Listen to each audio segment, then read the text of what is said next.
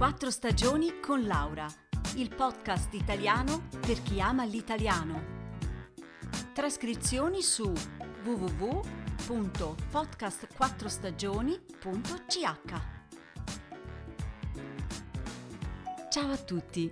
Oggi vorrei parlare con voi di gentilezza. Un tema un po' astratto?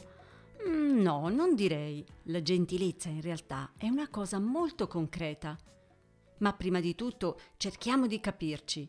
La gentilezza non è solo cortesia, non è dire buongiorno, grazie, arrivederci per pura formalità. È qualcosa di più, molto di più. Praticare la gentilezza è una scelta personale, un'attitudine che prima di tutto comincia con se stessi. Infatti, chi non accetta se stesso, come potrà essere positivo con gli altri? Quindi gentilezza è accettazione, empatia, apertura verso se stessi e gli altri. Perché un atto gentile può cambiare una giornata cominciata storta, il nostro modo di vedere la vita, insomma, può fare davvero la differenza. Vi faccio un esempio.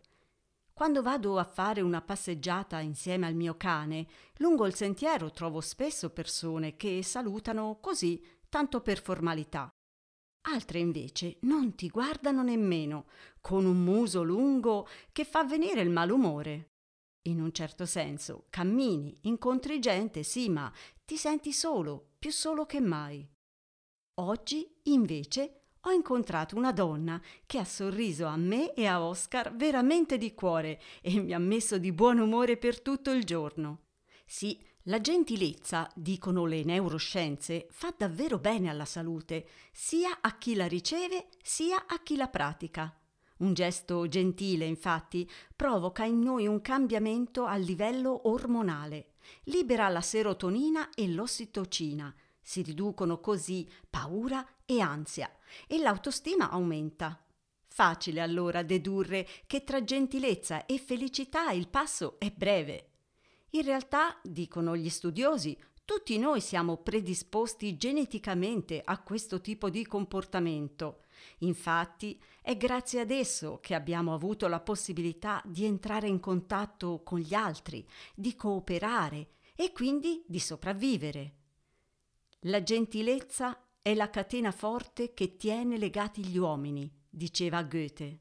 Ne abbiamo bisogno nelle relazioni in famiglia, con gli amici, i vicini di casa, con gli estranei, sull'autobus o in treno. La cosa buona è che oggi la gentilezza sta tornando di moda, con film, nuovi libri e perfino corsi. Infatti, essere gentili conviene, non solo nelle relazioni personali a livello privato, ma anche sul lavoro, per fare carriera e combattere lo stress. Purtroppo devo constatare che gli italiani negli ultimi tempi sono diventati un popolo molto maleducato e poco gentile.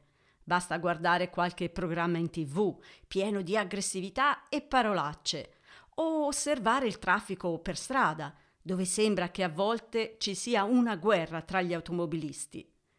Probabilmente dipende anche dalla crisi economica, dalle incertezze sul futuro, tutte cose che alimentano una rabbia di fondo. I politici e le figure pubbliche spesso sono i primi a dare il cattivo esempio. E sentite questa. Qualche tempo fa un mio amico è andato in banca e allo sportello ha salutato cordialmente l'impiegata con un Buongiorno. La reazione dell'impiegata è stata eh, Scusi, ma ci conosciamo? Ma che triste! Per fortuna però non è sempre così. Le persone gentili in Italia ci sono ancora e spero davvero che presto diventeranno la maggioranza. Un saluto da Laura e a presto!